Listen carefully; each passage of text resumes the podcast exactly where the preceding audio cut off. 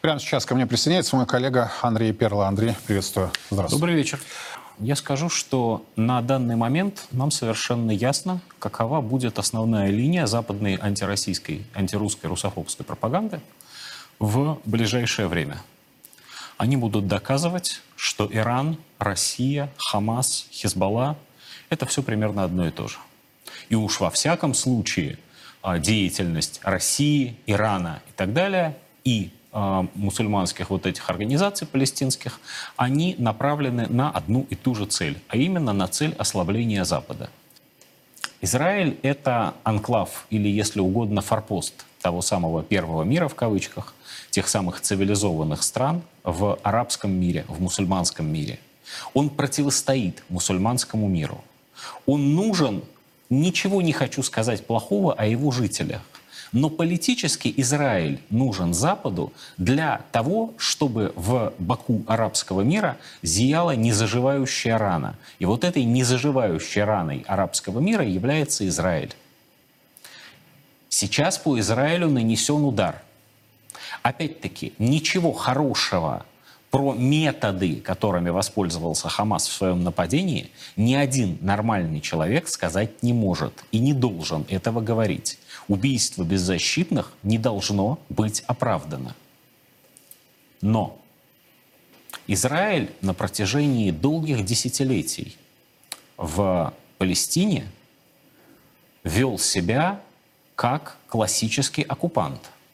Израильская верхушка израильская, как было принято не так давно еще говорить, военщина, сделала свою политику совершенно откровенно, беспримесно расистской.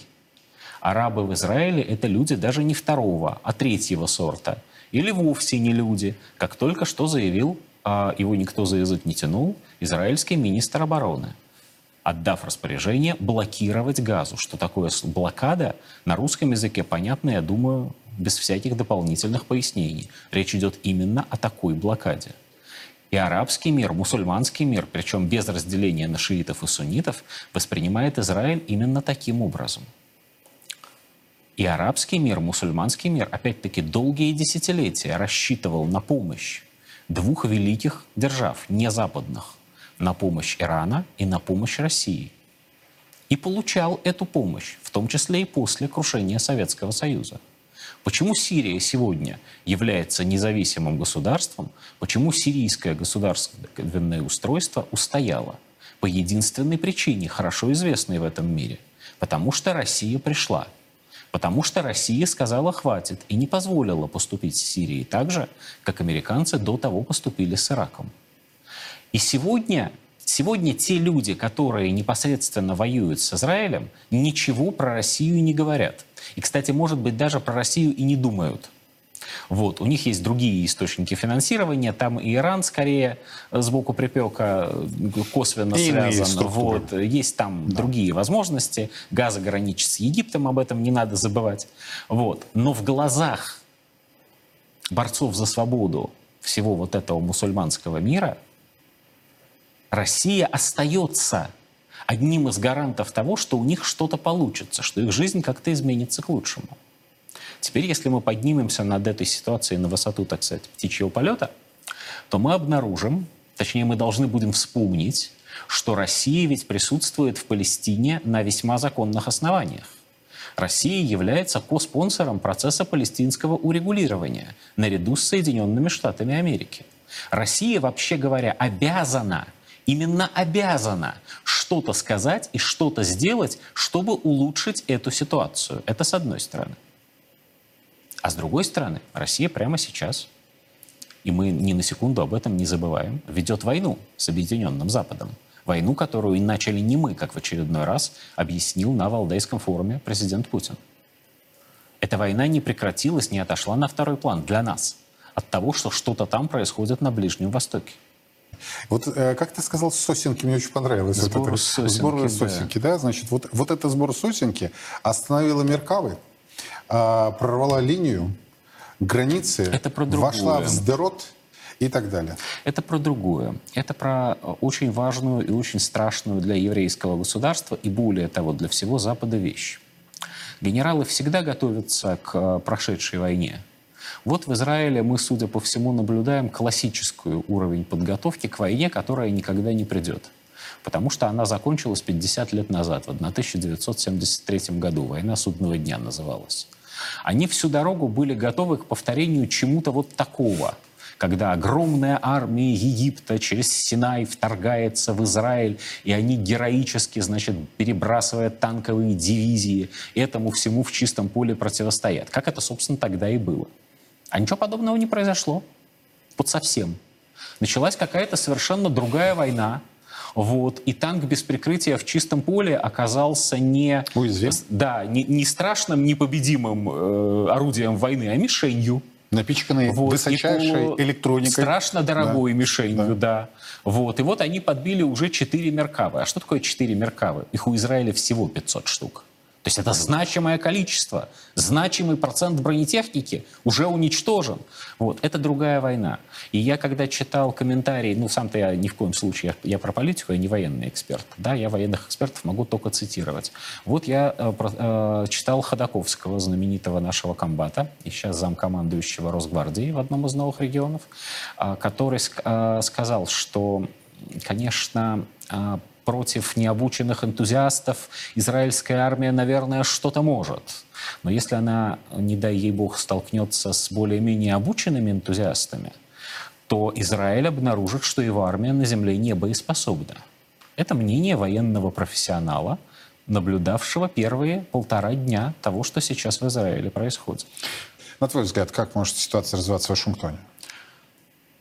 Ты знаешь, я по-моему, еще в субботу написал, э, американисты меня не одобрили, вот. я написал, что, по-видимому, э, события в Израиле ставят крест на э, перспективах переизбрания Байдена и вообще на перспективах Демократической партии США выиграть президентские выборы 2024 года.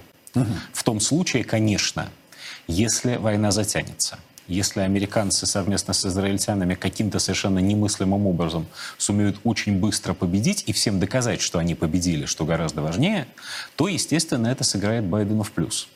Но шансов на это у них исчезающе мало, практически шансов нет совсем. Вот почему.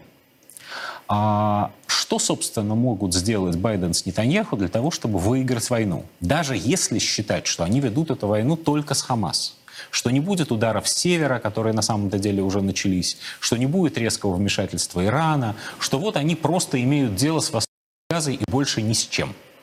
Но они некоторое время могут газу бомбить. Они это уже делают. Победа в войне так не достигается, потому что Газа по-прежнему говорит, что она ведет против Израиля войну. То есть необходима Тогда, наземная операция? Да, необходима наземная операция. Они ее дважды уже анонсировали и дважды не начали. Почему? Потому что они отнюдь не являются дураками. И не будучи дураками, они понимают, что войти-то в плотную городскую застройку с танками, пушками, спецназом и всем, что у них есть, они могут. А вот вести бои в этой плотной городской застройке очень страшно, чревато огромными потерями. Причем потерями, которые будут наносить им в том числе плохо обученные и скверно вооруженные люди – Просто специ... ну, вот уж не, э, не нужны военные эксперты, чтобы такое военным объяснять. Военные очень не любят городские бои, правильно делают. Это с одной стороны. С другой стороны, ну хорошо, они отвоевали, очистили вообще от населения, налож... навалили немыслимую кучу трупов и очистили от населения несколько городских районов этой самой Газы. А Газа это все город. Там некуда, э, некуда наступать в этом смысле, там город не кончается. Вот до границы Египта дойдешь, да, все, все город, плотная городская застройка. Хорошо, очистили несколько домов или несколько кварталов, или даже пару районов, очистили совсем. Это похоже на победу? Нет, весь остальной мир говорит, Газа все еще сопротивляется. Более того, чем дальше это продолжается, тем больше Израиль нарывается на обвинения, обоснованные обвинения в геноциде, в военных преступлениях, в том, что он ведет себя, мягко говоря, неподобающе. По мере того, как это происходит, от Израиля отворачиваются все страны, которые вроде как наметили нормализовать с ним отношения. Это же был целый парад в последние несколько месяцев. Парад арабских стран, которые снова открывали посольство в Израиле. Сейчас ну, кстати, они начнут Эмираты, отзывать. Эмираты, нет, подожди. Особое мнение Объединенных Арабских Эмиратов. Эта монархия заявила о том, что надо заканчивать конфликт. Не только эта монархия об этом заявила, уже и э, Саудовская Аравия успела об этом заявить, осудив, кстати, э, действия Хамас как негуманные со стороны саудитов это выглядит. На минуточку, мы говорим некотор, про Саудовскую Аравию. Некоторым да. лукавством, но тем да. не менее дипломатия делала такое. Но Израиль-то она поддерживать не станет все равно в любом случае, как не станут этого делать ни Марокко, ни Тунис, ни даже Иордания, которая во всем от Израиля зависит. Про Ливан и Сирию даже говорить смешно. То есть перспектив одержать какую-то военную, да, одержать какую-то военную победу они не могут. Что они могут? Они могут через некоторое время бомбежек, боев, потерь попытаться достичь урегулирования, сказав своим гражданам, что это и есть победа. Но дело в том, что это урегулирование может быть достигнуто только уступками. Уступками Хамасу, уступками Организации освобождения Палестины, точнее палестинской Подожди, автономии. но это же, это же это уже было. Вот ты не поверишь. Э, все Я говорят поверю. про 50-летие э, событий которые назвали «Война судного дня», а, но ведь э, в сентябре исполнилось 30 лет с момента, когда на Лужайке перед Белым домом премьер Израиля Исхак Равин да. и при, э, глава палестинской автономии Ясер Арафат э, подписали небезызвестное соглашение. Собственно, с этого началась палестинская автономия и палестинская администрация. Совершенно верно. Правда... И, это было, и это было второе из самых тяжелых поражений, которое понес Израиль в своей истории. Опять-таки, можно некоторое время врать самим себе, что это была победа. Но это не была но, победа. Нет, я к тому, что ты говоришь уступки. Ну вот, вот уступки. Единственный Правда, это шанс... стоило Рабину жизни. Э, ну, это э, само по себе очень печально, но гораздо важнее другое. Это стоило, мягко говоря, разочарования в идее палестинской автономии, которая финансируется извне, Европой. Вот. И почему-то вместо того, чтобы развиваться э, и становиться экономически самостоятельной, превращается в такого паразита всеобщего. А, это стоило э, разочарования в том смысле, что никакого урегулирования, ну, вернее, как, э, никакого урегулирования не произошло. Произошло на некоторое незначительное время некоторое ослабление напряженности которая снова начала расти, взрываться многочисленными терактами, взрываться восстаниями. Ну, то есть нечто подобного, Фактически, ты думаешь, не повторится? Я думаю, что это повторится в гораздо худшем масштабе. Они будут вынуждены что-то дать, что-то уступить, и столкнуться с тем, что это ничем им не помогло, столкнуться с тем, что они потеряли, ничего не приобретя. Я э, позволю себе сказать это, кстати, очень, может страшную, очень страшную вещь. Бог с ним, с Нетаньяху. А, Израиль сейчас бьется не за победу. Стоит вопрос о его выживании как государства. И ответа на этот вопрос мы пока не знаем. Он не очевиден. Решение на самом деле есть. Оно предложено оно предложено Россией неоднократно, много лет подряд. Россия только это и повторяла. Оно было придумано давным-давно, сразу после э, образования, собственно, государства Израиль. И звучит оно так. Два государства для двух народов. В границах 1967 года, определенных в Организации Объединенных Наций, с которыми согласились все великие державы, нужно создать палестинское государство и еврейское государство. И эти государства должны подписать между собой мирный договор и не воевать больше. Вот тогда там настанет на, не, ну, как, на какой-то длительный промежуток времени действительно настанет мир. Если этого не сделать, палестинцы и все остальные арабы всегда будут считать Израиль оккупантом, а Израиль всегда будет считать, что они неблагодарные, наносят ему постоянно удар в спину, в подбрюшке, совершают террористические акты и восстают. И этому не будет конца. Но принять это решение, в особенности потому, что его предлагает Россия, для Соединенных Штатов Америки невозможно. Для Европы, Европейского Союза невозможно. И для самого Израиля тот, кто это сделает, тот, кто хотя бы заговорит об этом вслух, превратится в политический труп. И поэтому они будут наращивать и наращивать и наращивать эскалацию до тех пор, пока не осознают, что находятся в шаге от э, полного уничтожения. Вот таков невеселый прогноз мой. А вот что касается Израиля, то Израиль, да, действительно, не только Израиль, весь Запад. Из Израиль ведь это а, маленький кусочек того, что называется Объединенным Западом. Он не так уж сильно отличается, точнее, отличается только этнически. вот Англии или Канады или Германии или Франции. С точки зрения культурной он отличается минимально. Израиль был абсолютно убежден, и его политика, кстати, об этом свидетельствует, в том, что вокруг недочеловеки. Они же там расисты на самом деле. Они относятся к этим окружающим их арабам как э, к людям, в лучшем случае, третьего сорта, а в худшем случае к не людям вовсе, к людям, которые ведут себя как животные. Это я цитирую сегодняшнее заявление израильского министра обороны. И они были абсолютно убеждены, что никогда, ни при каких обстоятельствах эти, которые как животные, не смогут их догнать. Они всегда будут отстающими, они всегда будут нищими, они всегда будут примитивными. Они и сегодня, потерпев поражение в первые дни новой войны, называют своих противников как дикарями. А мир изменился, угу. и дикарей в этом новом мире нету. Бедные есть, а дикарей нету. И вот эти люди не желают, чтобы их называли и считали дикарями, а желают они, чтобы их считали равноправными людьми.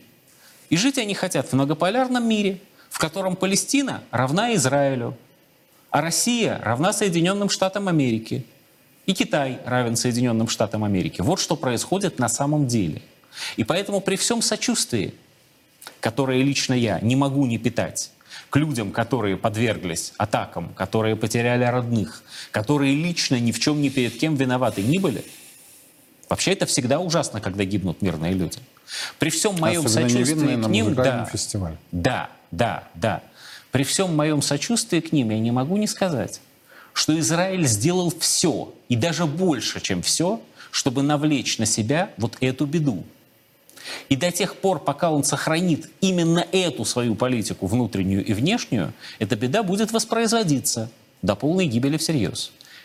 И никакие Соединенные Штаты не помогут.